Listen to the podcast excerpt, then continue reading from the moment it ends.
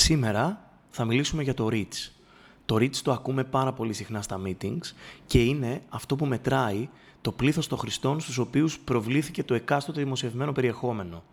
Συνήθως το χωρίζουμε σε δύο κατηγορίες που είναι το organic reach, που αυτό αντικατοπτρίζει το πλήθος των χρηστών που το περιεχόμενο προβλήθηκε οργανικά, δηλαδή δεν πληρώσαμε για αυτό, και το paid reach, δηλαδή το πλήθος των χρηστών ε, στους οποίους στοχεύσαμε και προβλήθηκε κατόπιν πληρωμής. Και μπορεί να είναι ε, boosted content, μπορεί να είναι promoted content και διάφορα άλλα είδη περιεχομένου που στην ουσία είναι ένας τρόπος διαφήμισης. Όλα αυτά καθορίζουν και αυτό που λέμε impact. Ε, το impact είναι ένας όρος που χρησιμοποιείται πλέον πολύ συχνά ε, στα τμήματα marketing και θα τον βρούμε μπροστά μας.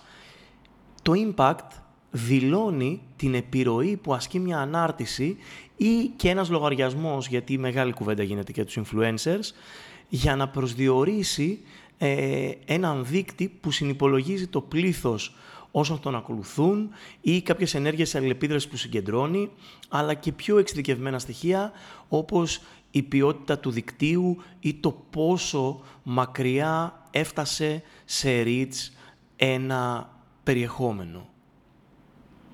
Μείνετε συντονισμένοι για περισσότερα νέα και tips από την Ogrants.